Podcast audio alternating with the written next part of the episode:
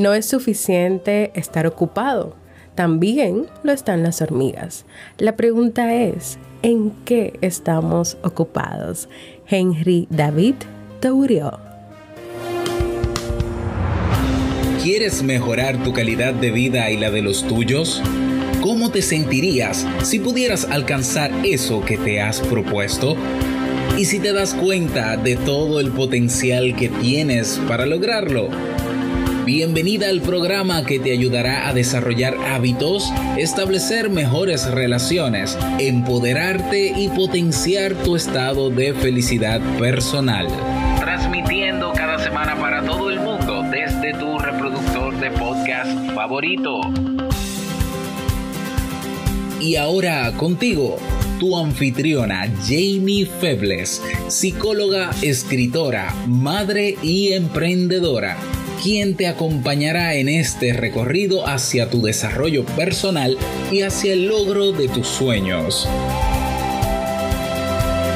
Esto es Vivir en Armonía.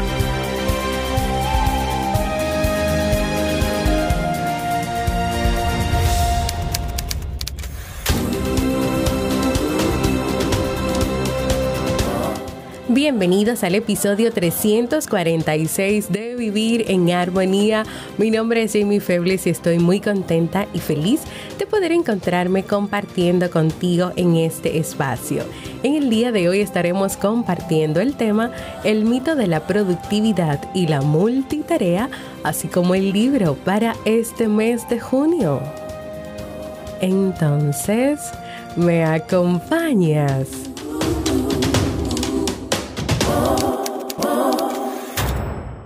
Bienvenida y bienvenido a Vivir en Armonía, un podcast que siempre tienes la oportunidad de escuchar cuando quieras, donde quieras y en la plataforma de podcast de tu preferencia. Pues yo feliz de regresar con ustedes luego de unos días sin poder grabar debido a una infección de garganta por la que he estado pasando. De hecho, si se dan cuenta, mi voz aún sigue recuperándose, pero yo no quería dejar de pasar más tiempo sin grabar. Un saludo a Luz, que extrañaba ya los episodios del podcast. Te quiero mucho, Luz. Un abrazo. Continuando con el tema de los hábitos, porque la semana pasada estuvimos hablando sobre los hábitos, hoy vamos a estar compartiendo un poco sobre la productividad y más adelante vamos a trabajar un tema o un episodio de Vivir en Armonía donde yo te voy a contar cuáles son los mejores hábitos para tú poder ser más productiva o más productivo. Porque yo sé que la mayoría de los que escuchan este podcast tienen trabajos, tienen muchas responsabilidades, asignaciones, cosas que hacer en la casa y a veces se necesita o uno busca ese equilibrio o esa armonía entre todas esas cosas que tiene que hacer. Este tema da respuesta, claro está, a alguien que lo solicitó, así que espero que sea de mucha utilidad para ti. ¿Por qué es esto importante, este tema de la productividad? Primero porque muchas personas, debido a las constantes distracciones que pueden tener en su casa, en el trabajo, con los hijos, con las redes sociales que últimamente se han convertido en la distracción número uno, pues no logran cumplir con las tareas. Por ejemplo, en el área laboral, ya sea que trabajen en un empleo formal o también si son emprendedores o freelancers, o también quienes trabajan desde casa, porque en casa también hay mucho trabajo y muchas cosas que hacer. Y también el hecho de que algunas personas todavía piensan que productividad es salir más tarde del trabajo o hacer muchísimas cosas a la vez. Pero esto está muy lejos de lo que verdaderamente es productividad. Productividad es lograr que exista armonía entre las actividades que tienes, que hacer, que quieres hacer, y el logro de esas actividades. Es el hecho de que si, por ejemplo, te organizas para organizar tu casa en dos días, o sea, una organización específica, algo que quieres hacer y que necesitas hacer, haciendo tal vez una lista, una distribución real de lo que tienes que hacer, pues tú hagas eso. No es decir, hoy hice 15 tareas entre cosas del trabajo, la casa, los niños, pero estoy tan, tan agotada o tan agotado y tan cansada y estresada que no puedo más con mi vida. Ojo, que a veces se piensa que hacer esa cantidad de cosas o más y llegar a casa y decir lo mal que te encuentras, obviamente, lo cansada, lo agobiada o tal vez cansado o agobiado que estás, es decir, soy productiva, productivo. O tal vez incluso hay personas que miran este tipo de acciones como productividad o que tal vez te digan, ay, pero yo te veo como descansando, que te tomaste de verdad tu hora completa de almuerzo o que tú le estás diciendo a tu jefe que tú tienes que salir a las 5 porque tu hora de trabajo es de 8 a 5, pero es mejor si tú trabajas un tiempo más. Hay personas que de verdad lo dicen, lo piensan y te lo expresan. Productividad, armonía entre tus actividades profesionales y personales. Es decir, de alguna manera hay un equilibrio. No es que te mates trabajando todo el tiempo, es que tú sepas encontrar y respetar los momentos de trabajo y de actividad profesional, pero también de actividad personal. Armonía en el sentido de tener presente las cosas que son prioridad entre las cosas que no son prioridad. Que en el trabajo tú tienes ciertas responsabilidades que hacer, ciertas tareas cada día, que puede ser que un día se presentó algo en el trabajo y tú no pudiste cumplir con esas tareas, entonces hay alguna de esas que pasan al otro día, pues tú vas a comenzar con las demás prioridad al otro día para poder entonces ser más efectiva y poder lograrlo. Armonía ante el hecho de no hacerte grandes expectativas sobre los días, pero sí tener presente tu realidad. A mí me pasa a veces mucho esto. Yo me creo una gran expectativa de que yo voy a acabar con el día y voy a hacer esto, esto, esto, esto, esto, esto, esto pero a veces yo no tengo presente mi realidad, mi realidad de que trabajo desde la casa, hago homeschooling en la casa, tengo que realizar tareas de la casa, tengo unos hijos que están todo el tiempo en la casa, tengo trabajo y consulta con, mi paciente, con mis pacientes en la casa de manera virtual. Y para eso yo necesito llevar pues una agenda, cubrir algunas cosas y obviamente no, a veces me hago expectativas de que yo voy a hacer 10.000 cosas y no, porque a veces se me olvida mi realidad, pero yo después, yo caigo, o sea, yo caigo rápidamente en, en eso. Armonía en el tener presente que ocurren situaciones de las cuales tú tienes el control y de las cuales tú no tienes el control. En esta semana íbamos a hacer cierre de las clases de homeschooling para la semana que viene, hacer las evaluaciones, a Nicolás y poder enviar al colegio el, informe que hay que hacer. O sea que la semana que viene era entre hacer las evaluaciones e ir preparando el informe, las fotos con las evidencias, las notas y todo al colegio para poder cerrar el año escolar. Pero se presentó una situación de salud mía, también Steve tuvo una situación de salud y no pudimos hacer ese plan de trabajo que teníamos. Entonces ahora las cosas se han movido un poquito y hay que armar un nuevo plan para ver qué vamos a hacer la semana que viene. Si vamos a hacer cierre y exámenes al mismo tiempo o si nos vamos a tomar la semana que viene cierre y la primera semana ya formal de julio pues de exámenes. Estamos ahí, estamos en eso. Armonía en la toma de decisiones. Tú decides lo que debes hacer y te dejas de autoimposiciones, sobre todo cuando generan ansiedad. En algunos momentos yo me dije, wow, pero es que nos vamos como a atrasar y ya realmente nosotros como que los cuatro necesitamos terminar y hacer un cierre del año escolar porque ha sido bastante activo. No solamente que tuvimos que buscar un equilibrio entre el trabajo porque los dos trabajamos desde aquí, convertirnos en los educadores de nuestros hijos, cuando antes habíamos hecho algo parecido, pero no de esta manera tan formal. Y también que a la vez que teníamos que dar estas clases y todo eso tenía que ser de una manera diferente, porque homeschooling no es tú traer lo mismo que hace el colegio a la casa, o sea, es aprender con las mismas experiencias de la casa, es que las materias lleven una asociación, es que los niños cuando salen con, expresiones, con reflexiones y con comentarios, nosotros decimos, ok, ellos están aprendiendo y están resonando de una manera que, wow, es increíble. Entonces, esto requiere también mucha responsabilidad. Pero eh, a veces pasan cosas que no podemos controlar y hay que ser capaces de poder identificar que están generando ansiedad y de también poder tomar una decisión que no permita que eso nos lleve a grandes eh, momentos de estrés.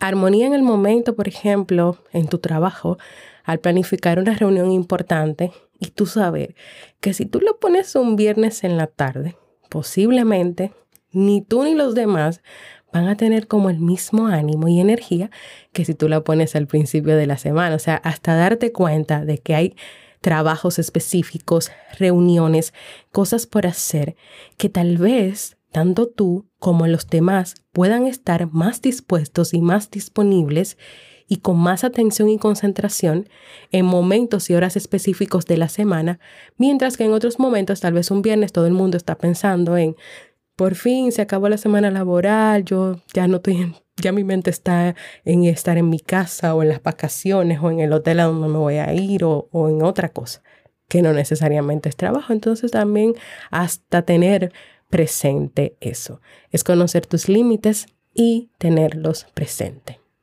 ¿Por qué entonces puede costar ser productivo o productiva?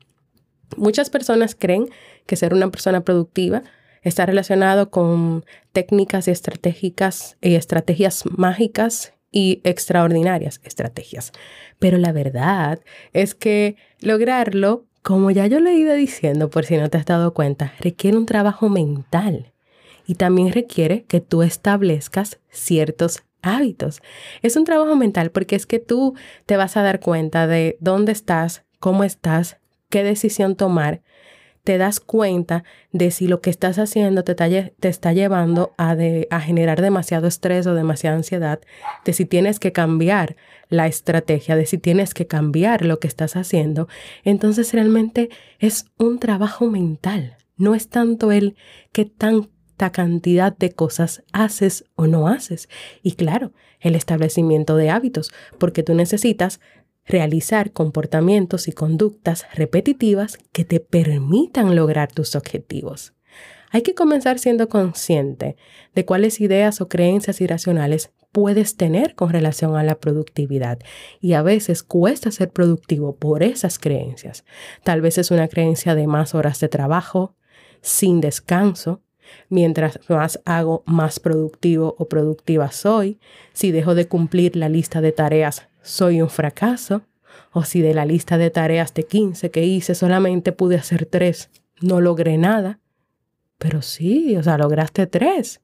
Una persona que se enfoca demasiado en el trabajo y no prioriza o presta atención al descanso o al ocio, está olvidando una parte que es muy importante, que es el cuidado propio, el autocuidado.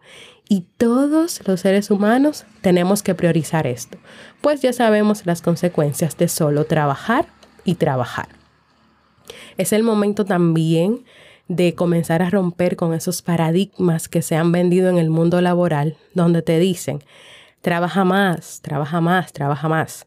En el episodio donde yo estuve participando en el podcast de Lola, yo les contaba mi experiencia en mi último trabajo formal, el último que tuve, que fue en el año 2014, donde yo estaba ya en síndrome de burnout, estaba completamente quemada como psicóloga, porque la psicología es un trabajo de mucho pensamiento, es un trabajo mental, y no es lo mismo que tú ves uno o dos pacientes que tú vas teniendo una agenda a que quieran decir que tú tienes que atender 50 y 20 niños al mismo tiempo con toda clase de problemas y que te, tú le digas, yo no puedo más con esto, me tienen que, vamos a organizar, me tienen que quitar un poco de carga, yo soy la que más carga tiene y tu jefe te diga, no, tú puedes más, tú puedes más, tú puedes más. Y yo, que conozco mis límites, le digo, no, es que no puedo más, hasta que al final yo me enfermo completamente y tengo que poner mi renuncia. Yo decido salir de ahí.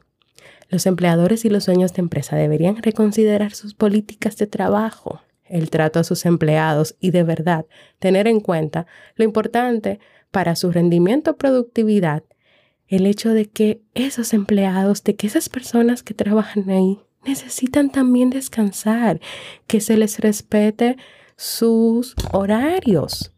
Y claro, una persona que está sumamente agotada o sumamente estresada, lamentablemente no va a rendir de la misma manera.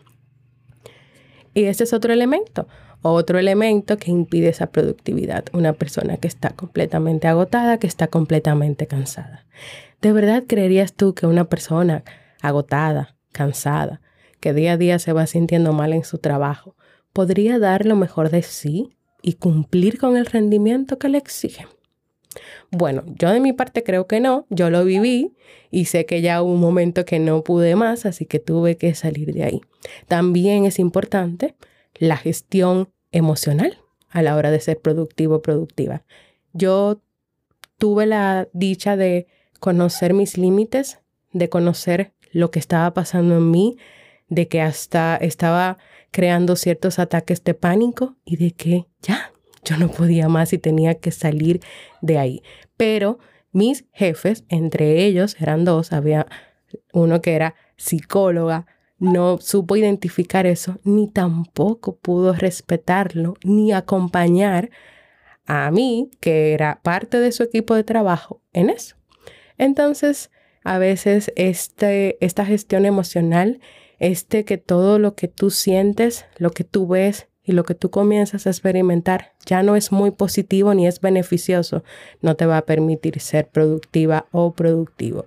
En mi caso, como yo soy una persona muy disciplinada, yo de verdad hacía lo imposible para poder lograr eso, para poder cumplir con ese trabajo y por lo tanto me tuve que traer mucho trabajo mental a la casa y por lo tanto todo se complicó bastante.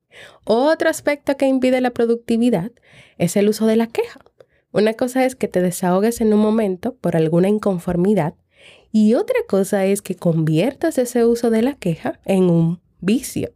Es algo que haces todo el tiempo. Cuando te quejas pones toda tu energía en la queja y por lo tanto te enfocas demasiado en eso que te estás quejando. Imagínate entonces que siempre te estés quejando. ¿Dónde estás poniendo tu enfoque en ese momento? En la queja. ¿Y qué pasa cuando solamente tú te enfocas en la queja? Que tú no vas a poder ver lo demás que hay a tu alrededor. Si tú solamente te quejas de que te ponen mucho trabajo, pero no haces nada, no tomas acción, no hablas, no te expresas, no buscas otras cosas que hacer, te vas a quedar simple y llanamente en un círculo de queja y de queja y de queja y de queja. Entonces no es lo mismo que te quejes en un momento y que te desahogues a que todos los días, a cada momento, solamente estés enfocado en eso, en eso, en esa queja, en esa molestia. No es lo mismo. Si tú te quejas, por ejemplo, de que hay muchas cosas que hacer en la casa cuando llegas al trabajo, pero solo te quedas diciéndolo todos los días cada día al llegar a tu casa, al final tú vas a estar gastando mucha energía diciéndolo, preocupándote, estresándote y tal vez lo más probable es que no elabores ningún plan, ni te organices para ver cómo comenzar, porque es que es eso, es que cuando uno se queja mucho y mucho, mucho, mucho, mucho, uno no da el paso, uno no comienza a hacer eso que tiene que hacer. Tal vez el plan ahí es poner algunas cajas para organizar, por ejemplo, los juguetes de los niños y que ellos las pongan ahí y enseñarles a ponerlos ahí. Tal vez no eres tú que tienes que llegar y comenzar a recoger absolutamente todo. Tal vez en la casa todo el mundo tiene que poner de su parte para que esto se logre. Entonces, es importante tener cuidado con las quejas.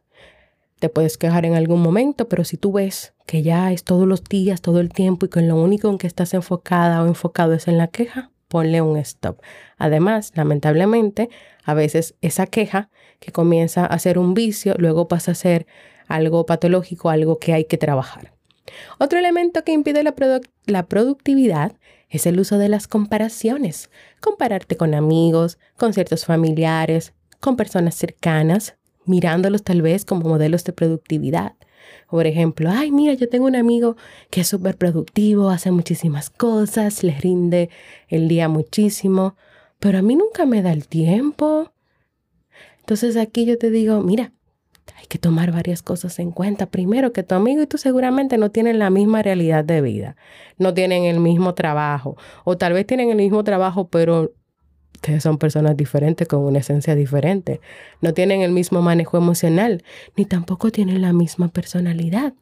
Además, también puede ser que ese amigo con el que tú te quieres comparar, de que quién es más productivo o no, o de que él es más productivo que tú, puede ser que tenga ciertos hábitos establecidos para su trabajo, para su vida, que tenga un equilibrio una armonía entre lo personal y lo profesional, pero que también esos hábitos le funcionen a él y no necesariamente a ti. Entonces, cuando tú comienzas a compararte, recuérdate que alguien siempre está perdiendo. Imagínate que eres tú, la que está perdiendo o el que está perdiendo en esa comparación. Ya desde ahí se desenfocó absolutamente todo. Por último, y aunque hay más elementos, algo que ya he mencionado varias veces, pero ahora te digo su nombre y es la multitarea, otro aspecto que impide la productividad. La multitarea, y te lo digo textual como estaba en, un artículo que leí, es un lobo con piel de cordero.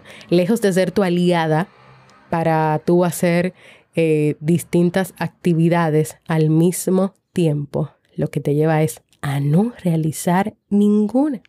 Ustedes recuerdan el libro que leímos el año pasado, Enfócate de Cal Newport, y él nos decía ahí que cuando tú quieres hacer 10.000 cosas al mismo tiempo, tu cerebro, por ejemplo, si tú estás haciendo la tarea A, y él lo explicaba a sí mismo, y tú pasas a la tarea B, pero no completaste la tarea A, cuando tú pasas a la B, todavía tu cerebro está trabajando en la tarea A. Pero imagínate que tú comienzas a hacer la B, pero también comienzas a hacer la C. Tu cerebro todavía está enfocado en la A, no ha pasado ni a la B ni a la C. Y por eso es que la multitarea no funciona, porque es que el cerebro no está preparado para asumir 10.000 cosas al mismo tiempo. Y al final tú te puedes sentir cansada, agotada y te das cuenta que tal vez no completaste ninguna tarea, ninguna tarea en completo, sino que tal vez hiciste un ching aquí, un ching aquí, entonces como que todo se quedó al final así, inacabado.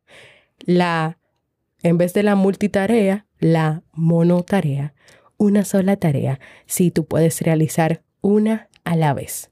Si tú quieres profundizar un poquito más sobre este libro, recuerda que en jamiefebles.net para resumen puedes encontrar el resumen de este libro. Es más, te lo voy a dejar en las notas de este libro. Pues yo voy a llegar hasta aquí porque tengo que seguir cuidando mi voz y porque sí, en más episodios vamos a seguir trabajando pues esto, más sobre la productividad, algunos hábitos, algunas herramientas que ustedes puedan seguir trabajando para el día a día de su vida, en el trabajo, en la casa, en el emprendimiento o si tienen varios trabajos a la vez o si tienen muchas cosas en la casa o trabajan desde la casa y también están los hijos y ahora viene el verano y los hijos siempre van a estar ahí. Entre todas estas cosas vamos a seguir trabajando para lograr esa armonía. Quiero dejarte pensando sobre cómo es tu relación con la productividad.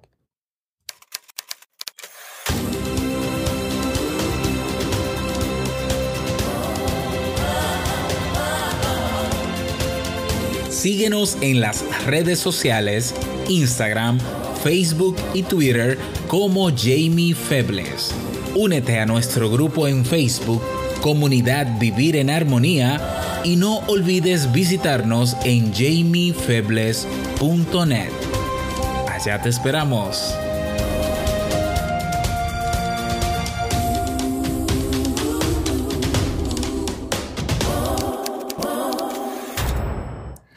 Si quieres que trate otros temas relacionados con la productividad, con los hábitos, si quieres enviarme un caso o lo que te está pasando a ti directamente para que creemos un episodio donde yo te dé respuesta o tal vez hasta un pequeño plan de cómo comenzar a trabajar en tus hábitos o en tu productividad, ve a jamiefebles.net barra proponer para que me cuentes ahí. Puedes hacerlo también en la comunidad de Discord o también puedes enviarme un mensaje de voz en jamiefebles.net barra mensaje de voz. Y ahora vamos al segmento Un libro para vivir.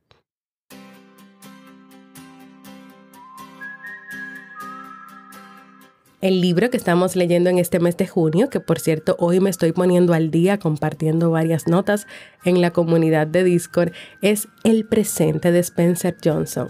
Este libro nos cuenta la historia de un joven que pasa toda su vida buscando el presente, considerado el mejor regalo que cualquiera pueda recibir y que descubre la importancia de vivir el aquí y el ahora.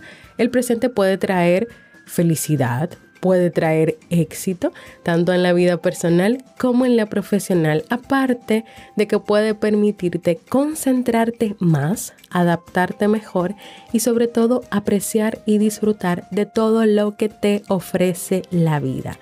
¿Me acompañas a descubrir la importancia de vivir el presente? Acompáñame porque de verdad que este libro está súper interesante. Ven a leer este libro conmigo.